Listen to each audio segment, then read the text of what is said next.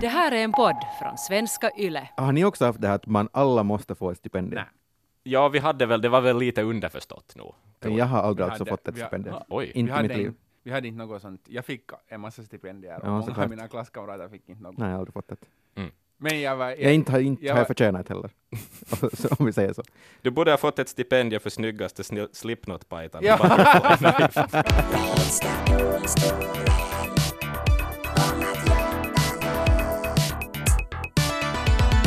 Hej och välkomna till Lägsta domstolen. Max heter jag. Och så har jag nördarna, Axel och Simon med mig. Påhopp!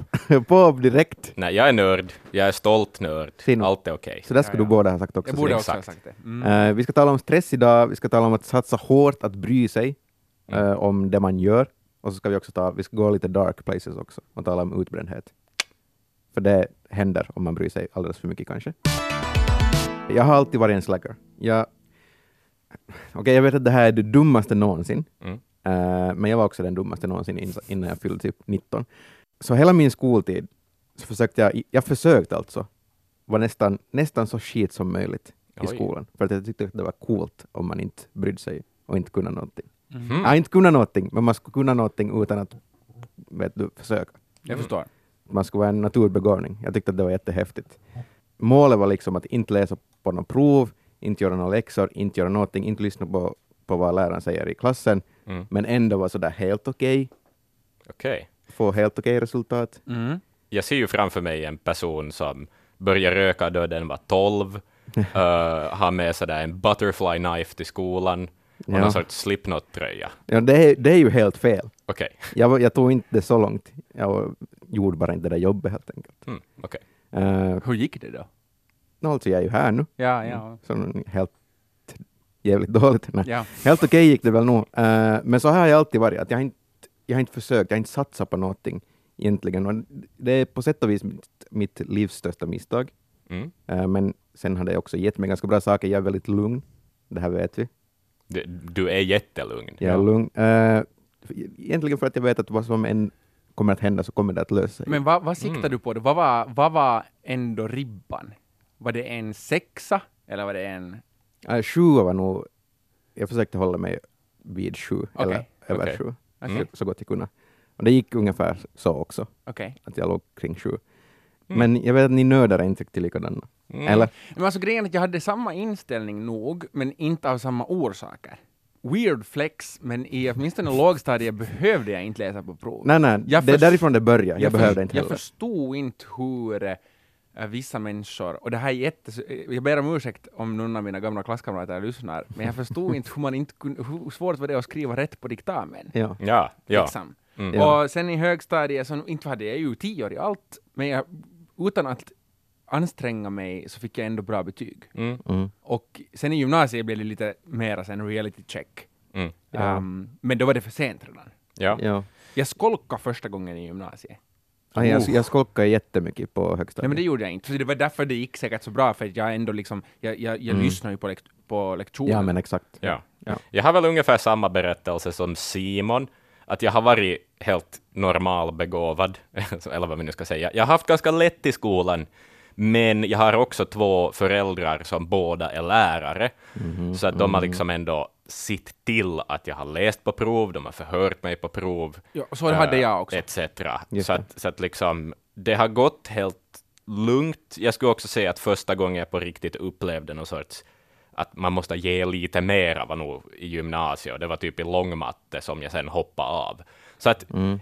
det har inte varit brunnit liksom om jag inte helt engagerar mig. Men, Mm. men, det har, men jag har ändå alltid brytt mig. Och jag har alltid suttit långt fram i klassrummet. Jag har alltid deltagit i diskussionen. Jag har svarat på frågorna och sträckt upp min arm. Att på det viset lite pink och ja. Okej, men då har, vi, då har vi, då kan vi säga rangordningen. Axel, du är faktiskt nog mest nördig. Ja. Okej. Eh, jag markerar nog, men bara om ingen annan gjorde det. Okej. Ja. Och jag satt inte längst fram i klassen. Jag var den här Mm. störande personen som markerade och sen bara sket på läraren. Jaha!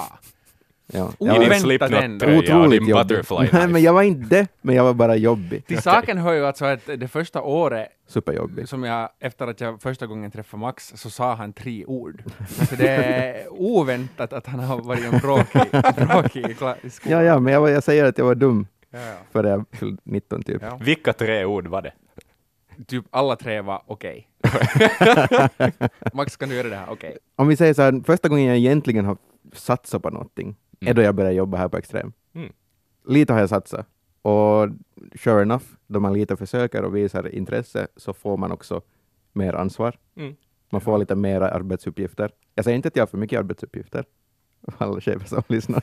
Eh, men mer än jag har haft tidigare. Och ja, helt enkelt. Ja, ja, men alltså när du har fått mera uppgifter, liksom mera riktiga uppgifter i livet, så, Ja. då har du, så gör du dem ändå. Jag gör dem också. Ja. Mm. Men det att jag faktiskt visar att jag vill lite göra mer uppgifter och att jag vill och kan göra, så Mm. får jag också mer. Mm. Mm. Så här kommer nu det här då, som hela det här avsnittet grundar sig i, den här tanken att om man jobbar hårt på arbetsplatsen så skiter det sig, för man får för mycket. Alltså absolut, jag håller helt med. Jag är själv sån att jag jobbar bäst då det börjar bli stressigt, bråttom. Just det. Om jag inte har bråttom så är jag fullständigt oanvändbar. Ja. ja, men jag har samma. Uh, så, Så det måste vara en perfekt balans. och det där är ju helt sant alltså, att om, om, du, om, du är, all, om du är jätte, jätte eh, duktig på jobbet och, Mm. och gör allt och lite till och lite till ännu på det, Mm. så det är ju bara att du får mer och mer att göra. Så är det, så är det ja. Och de andra litar på att nej, det- men det där är ju en person som gör någonting. Men sen tänker jag också Mm. att det finns en annan aspekt där, att det är inte bara det att du får mer och mer att göra, men samtidigt eh, så också överhuvudtaget att jobba jättemycket, jättehårt. mm. Så eh, visst, alltså, nu måste vi ju säga, det finns ju jobb där du måste göra det. Det finns ju yrken där du inte kan slappa. Nej. Eh, ja. men men i, på, på många, många, säkert de flesta arbetsplatserna, så, så slösar du mycket tid på att ta lite paus. Ja. Eller du tittar på Facebook. Kan man inte på riktigt på alla? Lite. Säg Nå- ett jobb där man på riktigt inte kan. Kirurg. Främlingslegionen. Mm, Okej, sant. Kirurg tänker Kirurg nu vet jag kirurger, du, om du är kir, kirurg eh, eller överhuvudtaget i vårdbranschen till exempel, eller byggbranschen och jobbar, Mm. så, och om vi har fel så säg till. Men jag tänker att där är det nog säkert ganska mycket Ingen pauser. kirurg lyssnar på det här. Nej, nej, men om någon kirurg. Men därför, sa, därför la jag till vårdare och byggare. Ja, ja, och, okej, ja. och, och sen tänker jag att det är också svårare till, om du står vid ett rullband Ja. och slår, ska slå Mm. på handtag på saxar till exempel. Mm. Du kan inte då vara sådär hmm, let's do Ja. Tinder. Nej. Sant. Så att skrivbordsjobb, för, för, m- i skrivbordsjobb exakt. så där kan, du, där kan du på riktigt komma undan med nästan ingenting. För, för, för boomers på riktigt tror att saker tar jättelänge att göra. Och det tar inte. Jävla boomers. Okej chefer, det gäller inte mitt jobb som sagt. Men... eh, Vi jobbar alla jättehårt. Så jag förstår din poäng. Men, men eh, så hur, hur går vi vidare från det här? Nej, jag tänker att om man jobbar hårt så kan det också leda till andra grejer. Okej. Om man jobbar hårt så kan det hända dåliga saker. Eh, man kan till exempel få burnout. Och eh, jag tänkte ta en liten berättelse om just burnout.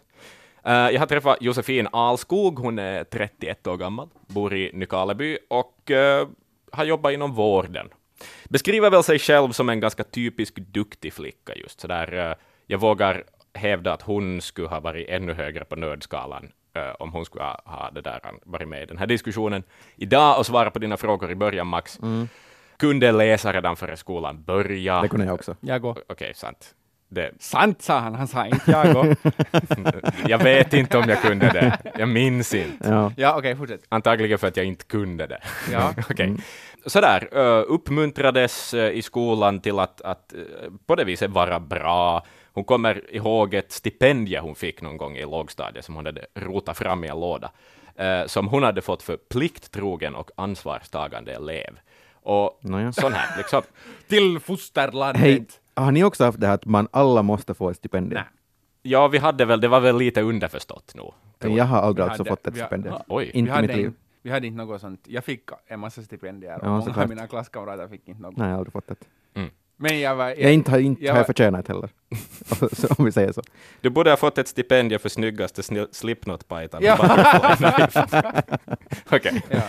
Nåjo, back to, back to Josefin. Ah, som sagt, alltid jobba hårt, jobba kanske lite hårdare än sina medstuderande också under, under högskoletiden och så vidare. Hon uh, började sedan jobba inom vården, som vi förstås vet att är en, en väldigt stressig bransch. Det har väl inte undgått någon. Hon har varit sjukskötare också, utbord, uh, utbildat sig till barnmorska. Men eh, allting började lite eskalera mot ett, ett sämre håll för ungefär två år sedan. Våren 2017 så, så fick hennes pappa cancer. Utan att de visste riktigt hur prognosen såg ut så kände Josefin på sig att det, att det kommer att gå ganska fort det här. Och, och då tog hon på sig liksom egenvårdaransvaret för sin egen pappa. Så hon, eh, hon vårdade sin pappa i en, under två månader uh, den sista tiden helt enkelt. De, fam, hon och familjen ville att pappan skulle få vara hemma. Och, och där någonstans började sömnproblem etc. dyka in. Uh, hon behövde ta sömnmedicin för att överhuvudtaget kunna sova och, och där någonstans så ser hon tillbaka på det som att, att de största energireserverna i hennes kropp och hennes sinne försvann. Men hon fortsatte att morra på och tänkte att det är bäst att, att ha någonting att göra efter att pappan då hade gått bort. Och hon jobbar vidare sådär. Det, det är en sund tanke. Jag skulle antagligen funka på exakt samma sätt. Jag skulle hoppa tillbaka in i vardagen, få tillbaka mina rutiner. Och det gick väl sådär. Uh, gradvis började lite sådär minne försvinna ibland. Sömnen blev sämre och ett år efter pappans död ungefär, så kom en dag emot då det helt enkelt tog slut.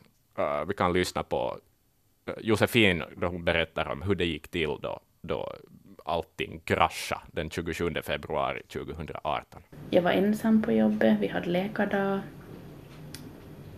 Uh, det var superstressigt, så förutom att jag hade mina egna patienter så måste jag avboka min kollegas patienter mm. och serva läkaren. Blir hon försenad så blir jag försenad. Uh, så då jag kom hem så då ramlade jag ihop och bara grät. Jag grät och grät och grät. Hela kvällen grät jag. Uh, på något sätt lyckades jag somna men sedan då jag vaknade så grät jag. Jag grät då jag åt frukost, jag grät då jag skulle ställa mig i ordning och klä på mig och då jag körde till jobbet och, och grät jag. Och så tänkte jag att så det ska inte vara ett jobb. Det ska inte kännas så här.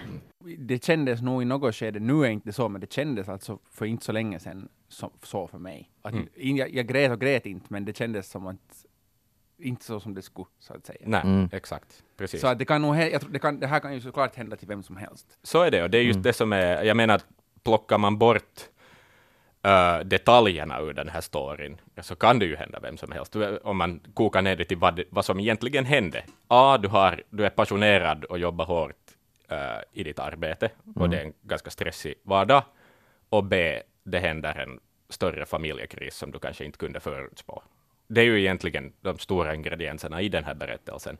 Mm. Och det kan ju, det, i den riskzonen så är ju typ alla bryr man sig om sitt jobb, ger en del av sig själv till sitt jobb och plussar på någon oförväntad sak som sker i livet, som är större, så kan det helt enkelt bli för mycket. Och det tycker jag är det som är så oroväckande i den här storyn, som Josefin berättar. Sen, sen hade hon, hon mår gradvis bättre. Uh, hon, planen är att hon ska tillbaka försiktigt till arbete nu här uh, runt nyår, sådär på halvtid, men det här är alltså två år efter att hon gick in i väggen. Mm. Och jag har själv börjat tänka, vad va, va är det i mitt liv som jag inte kan förutspå nu?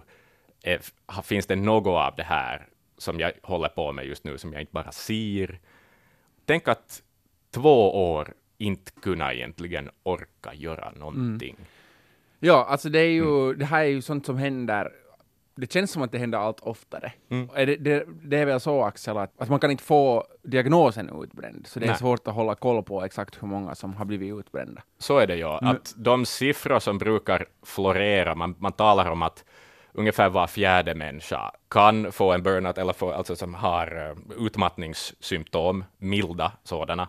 Ungefär 3 procent av befolkningen får då så att säga en, en grov mm. utmattning. Men det här är siffror som, som man baserar på en studie som man gjort 2011. Mm. Så att det, man kan egentligen inte veta. Min aning är att det, att det blir värre. Ja. Men jag, jag, vet inte, jag har inga fakta på det. Men man håller nu på att undersöka det via det här Arbetshälsoinstitutet. Uh, håller de på med en mer omfattande ja. studie. Det känns som att, nu när jag tänker efter lite, mm. ändå, hon Nej, det här, jag vet inte om jag kan säga det. Hon tog lite på sig för mycket. Mm. Jag, Ja, ja, jag skulle inte ha tagit på mig allt det där som hon Men, gjorde. nej, men, ja, Tror jag. kan du säga nu, men du vet inte. Nej, inte jag vet Ja, och det är inte. det som är problemet, och det är det också det, är det som Axel sa, att man kan inte se det. Det är det som, det är, annars kan man se det, så blir man väl inte utbränd. Nej. Mm. Eller sen är det så att du ser det, men du kan inte göra något åt det. Nu Mm. finns det säkert sådana situationer också. Men... eh, Tror ni att vem som helst kan bli utbränd? Eller är det just sådana här människor som, som tar åt sig Nej, jättegärna? men jag tror, att, jag, tror att, jag tror att alla människor kan bli utbrända, men inte såklart alla människor kan inte i det, just nu. Nej. Alltså, du, din livssituation måste ju vara just sån att, att du kan ta åt dig saker. Ja. Om, du, om, du, eh, Men för att jag är en... om du är i koma, eller om du är intagen eh, på rehabilitering, eller om du bara chillar, om du är och surfar i Australien och är, har vunnit på Lotto, så Mm. inte blir du kanske då utbränd. Nej, men jag tänker att om jag skulle känna att oj, nu börjar det bli för mycket, Mm. då ska jag bara släppa allt. För att jag är en dålig människa. Exakt det där, alltså det är ju risken där. Är ju, eh, vi diskuterade det här med Josefin också, att, att liksom bilden av en god med, medmänniska är ju ändå den där som alltid ställer upp Ja. och alltid eh, på något vis, man kan räkna med den. Man, man vill ju bli ihågkommen som en sån människa också. Och det är de som bränner ut Nej, sig. men, ja, men jag tror också att när, det låter lätt för dig att säga att du bara släpper Ja, ja. allt, men jag tror också att i det skede du släpper allt så det, har det redan gått jättelångt. Mm. Mm. Ja. Men om vi lite definierar kanske utbrändhet så här, att, att den här studien då som, som jag nämnde, som man nu håller på med, så det egentligen handlar om att, att definiera vad utbrändhet egentligen är. Alltså och, och göra det tydligt för arbetsgivare, för kollegor etc. att känna igen vissa tecken på att det här kan bli en burnout. Och man brukar tala om fyra sådana här symptom som, som märks av. Det ena är att sömn inte längre räcker, alltså en kronisk trötthet. Sen att du mentalt distanserar dig från ditt jobb. Det kan handla om att du inte känner dig motiverad mera. Du, du lägger inte in lika mycket hjärta i ditt jobb. Men man kommer också, man har också kommit fram till två nya sådana här symptom. Till exempel att du får ett sämre minne och att din koncentration sämras försämras. Och eh, sen, eh, det fjärde symptomet är att man eh, lite tappar kontrollen över sina känslor. Det vill säga att man mitt i allt kan falla i gråt, eller mitt i allt bli på något vis märkligt arg, eh, eller visa ilska. Och det här är allt, alla de här liksom sådana här röda lampor för uh, att man kan vara nära gränsen. Och, och det där, uh, man försöker nu liksom hitta någon sorts sån här fin trafikljusmodell, att, att vi, eh, vad ska man hålla koll på, och lite kolla runt med kollegor och så där, att, att ser man något av det här så borde man kanske rekommendera folk att tagga ner och kanske söka lite vård. Bra, public service announcement. Exakt. Äh, jag, blir, jag, blir, jag blir lite frånvarande nu för att eh, mycket av det där som har hänt några gånger. Att jag, jag, har- så jag har säkert stått på den här gränsen några gånger. Ja, ja, ja. ja. Så ja. trevligt att höra äh, att man mår så bra. Då är ju frågan den att var hittar vi, var hittar vi motsättningarna här? Motsättningarna kommer ju när man försöker lösa det här. För att då är det ju då alltså fakta. Det här, jag har pratat med eh, personalchefer och frågat om det här och eh, det är så att det är flera nu för tiden.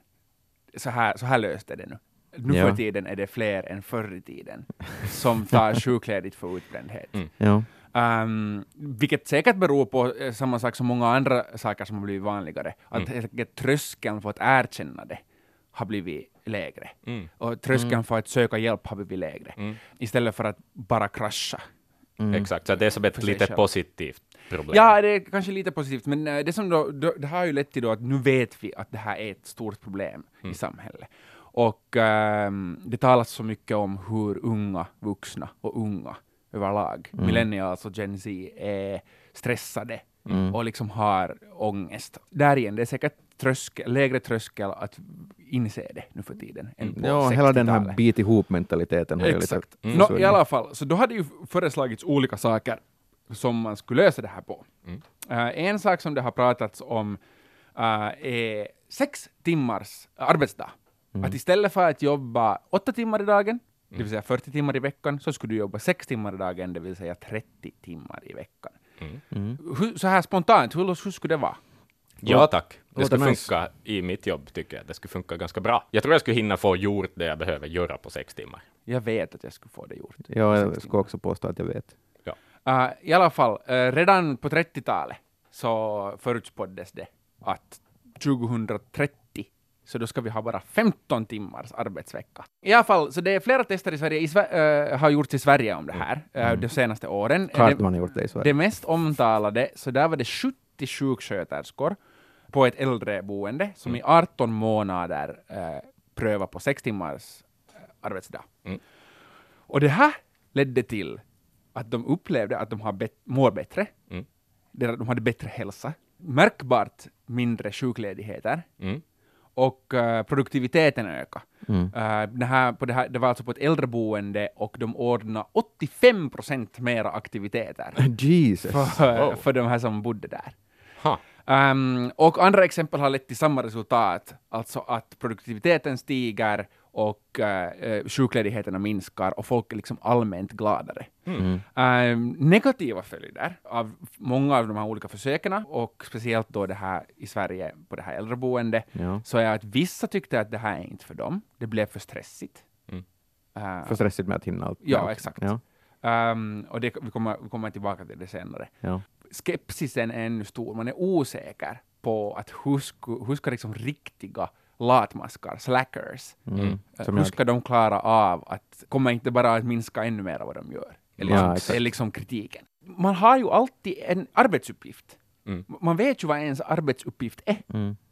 Och om du kan få det gjort, bara du får det gjort, Mm. så ska inte väl ha någon skillnad när du gör det, eller hur, hur länge det tar. Mm. Alltså, ja, det får inte ta längre än vad det ska ta. Mm. Om du ska få någonting gjort på en vecka, så då ska du få det gjort på en vecka. Men då borde det efter det inte ha någon skillnad om du gör det på 40 timmar eller 30 timmar. Ja, jag funkar också på ett sånt sätt att jag får det gjort som jag behöver få gjort på den tid som jag har. Om jag får det stressigt så hittar jag på ett sätt att göra det så att det funkar utan att jag behöver stressa. Ja, men Jag exakt. hittar på nya arbetssätt. Exakt. Mm. Exakt.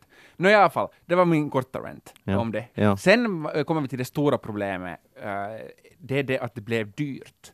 För Mm. att det här äldreboendet tvingades anställa 17 människor till. Just det. Så de gick från 70 till 87. Det är Ja. alltså för att man får in flera skiften, antar Man jag. måste eh, fylla i, ja. Mm. Det är det. Eh, I alla fall, det här försöket och andra försök, vad de i praktiken har inneburit, att eh, kortare arbetsdag betyder att du kortare tid behöver ha flow. Mm. Mm. Alltså, du, du kan jobba, det som vi sa just, man kan jobba lika mycket på mindre tid. Mm. Och för att på en åtta timmars arbetsdag så jättemånga branscher så, så sitter du bara och väntar ganska mycket. Mm. Du sitter och ti- stirrar på mailboxen och Ja. undrar vad som ska ske till näst. Och sen det som, det, huvudsa- det viktigaste man kan ta bort härifrån som har att göra med utbrändhet, man tar färre sjukdagar. Men där, kan jag, där tänker jag ju så här då, att de klagar på att det är dyrt, men produktiviteten ökar och folk är mindre sjuka. Borde man inte kunna spara, jag menar, den produktiviteten som de, va- vad sa du, 85 procent mer aktiviteter för Ja. de eh, som bodde på Ja, äldreboende.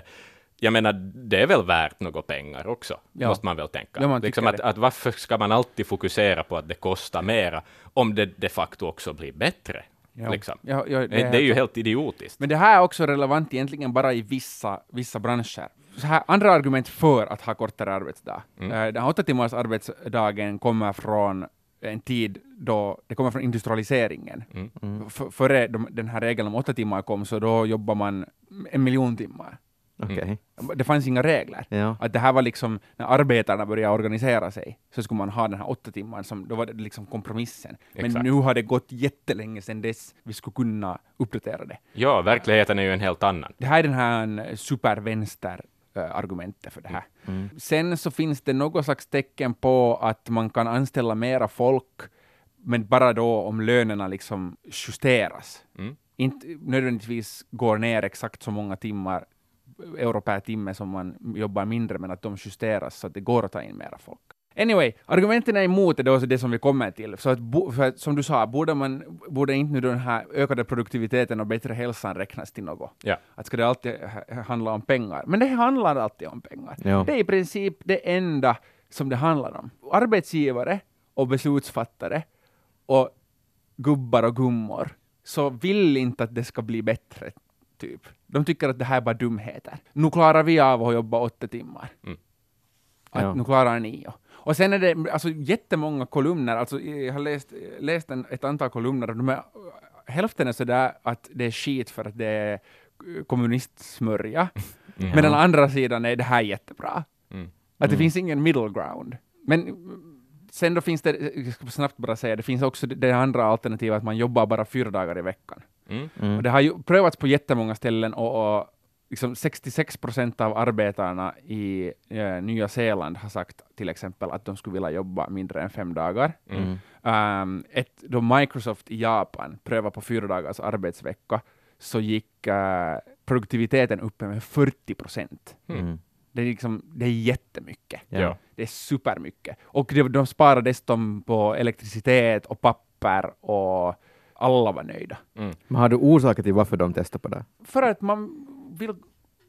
Det varför man testar? Men för att jag har, jag har kollat på lite i Australien, Ja. så har man testat, det var ett företag som testade för att folk ville ha mer tid med familjen. Mm. Så att de ga- gav en, en extra ledig dag, så att folk skulle kunna ha, må bättre för att de får vara med sin familj. Men sen finns det ett annat företag, ett digitalt marknadsföringsföretag i Australien som testar på det här fyra dagar lång arbetsvecka. De brydde inte sig om folk är med barn eller något sånt. Mm. Utan de gjorde bara för att de hade unga arbetare och unga på det här arbetet talade till exempel om att ja, det skulle vara skönt med lite deltidsarbete, jag skulle gärna jobba deltid. Så Jo. det här företaget anpassar sig till Ja. arbetarna på grund av att unga vill jobba Ja, mindre. ja, men nu förstår Ja. jag vad du menar, när du frågar Ja. varför. Ja. men det är ju in- inte det, och ja, unga vill jobba mindre, men över- överhuvudtaget i de här branscherna, det som är gemensamt här nu som vi märker, inte nu de här, Mm. det här äldreboende, Mm. eh, utan men om vi tänker Microsoft och marknadsföringsfirmor Yes. och konsultfirmor, stuff. så Yes. där är det inte någon skillnad. Det är Nej. också med arbetsplatsen. Mm. Uh, att du, be- du ska inte behöva vara på jobb. Alltså det värsta, alltså på, fysiskt på jobbet. Mm. Alltså det tycker jag är de värsta arbetsplatserna idag, är kontorsjobb där du ska stämpla in dig. Ja, Mm. Det är ju helt sjukt. Det är ju Ja. riktigt galet. Ja. det, det låter ganska förr i tiden. Det är så förr i tiden. Ja. I, I vården till exempel, där kan jag lite fatta det, för det måste hela tiden vara någon på ett Ja, äldreboende. förstås. Ja, ja, ja. Uh, och det måste hela tiden vara tillräckligt med folk på jobb. Där kan de inte bestämma själv Nej. när de är närvarande. Och samma gäller på en, en fabrik. Mm. Liksom om du jobbar på fabriksgolvet så kan du inte bestämma att hej, Susan, jag jobbar hemifrån idag. ja. liksom det går inte. Nej, nej.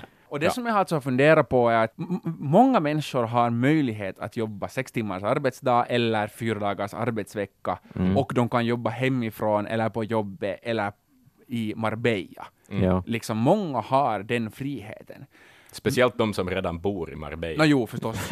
Ja, ja, bra, bra där, Axel. Men eh, det, är, det är ju också jättemånga som inte många yrken som inte har den möjligheten. Mm, Så, ja. så om det då skulle bli så att vi skulle få sex timmars arbetsdag, så det, eller då det går att införa på alla ställen, men det kommer inte att hända för att gubbarna och gummorna är snåla. Mm. Ja. Det kommer att bli så stora skillnader. Vissa så har det ingen skillnad när och var de jobbar och hur, och hur länge egentligen. Ja. Men vissa kommer sen att måste jobba eh, mycket mer än andra. Mm. Mm. Uh, och då undrar jag, att kommer det här, vet du, vem vill då söka till, vem vill bli sjöman eller vårdare? Ja. Om du kan bli en kodare som sitter i, ett, i en bungalow och bara vi, skypar till chefen. Mm. Vet du. Men det här är som att fråga nu redan, vem vill inte bli en IT-typ för att de tjänar miljontals Mm. euro? Ja. Mm, ja.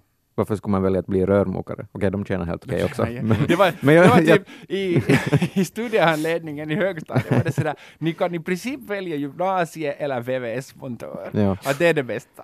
Eh, Men jag menar, det finns ju alltid, precis som Josefin då, vissa känner ju ett kall till vissa branscher, man Ja. alltid vet att man vill jobba med människor.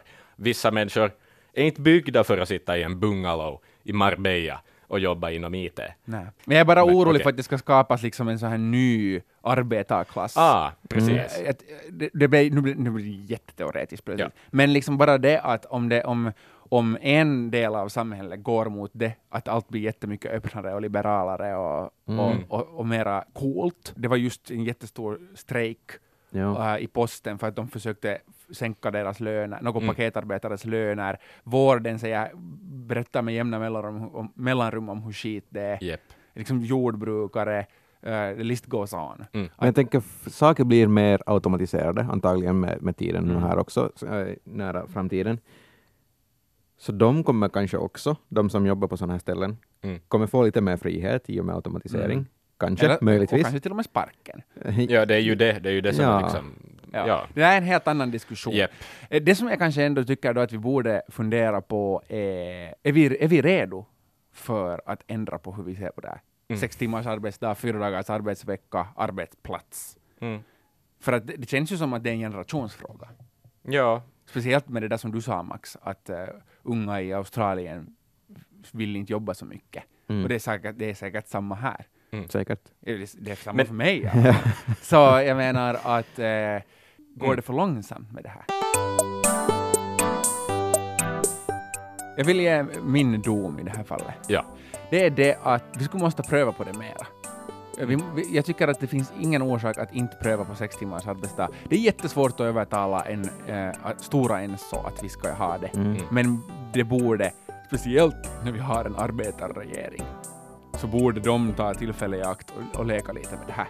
Sen Mm. kanske det inte funkar. Det kan vara att det, kan vara att sam- det är för inne i vårt samhälles väggar. Mm. Att det inte går att, att göra något åt det. Och jag är helt beredd, och det kan också vara att det blir för dyrt. Mm. Inte ska jag sitta här nu och leka någon slags eh, socialistiska världsdrömmen, att den, det är den enda rätta vägen. Mm. Att, eh, men man borde pröva på det, för att det finns helt tydligt tecken på att folk mår bättre av det. Mm. Mm. Och min dom är att man ska tänka lite mer på sig själv. Ja. Oj, vad fint. Nej, men det, Nej, men nej, det är det är egentligen inte fint. Du ska vara lite mer taskig mot andra, för du ska tänka lite mer på ditt själv, dig själv och ditt eget välmående. Mm. Ta inte an dig för mycket. Och, och jag tänker eka det som Max säger och bygga upp det på det här att om du mår bra så mår antagligen dina vänner och din familj också bra. Mår du skit så kommer de att tänka på att du mår skit och mår sämre av det. Så att ja, man ska vara lite mera självisk. Man ska gå efter med sin magkänsla. Blir saker för mycket så det är smartare att tagga ner än att gå in i väggen. Vet ni vad, man ska ta det med chillisty. Ja. Chillisti. På med Slipknot-pajtan, fram med Butterfly-kniven och bry er lite mindre.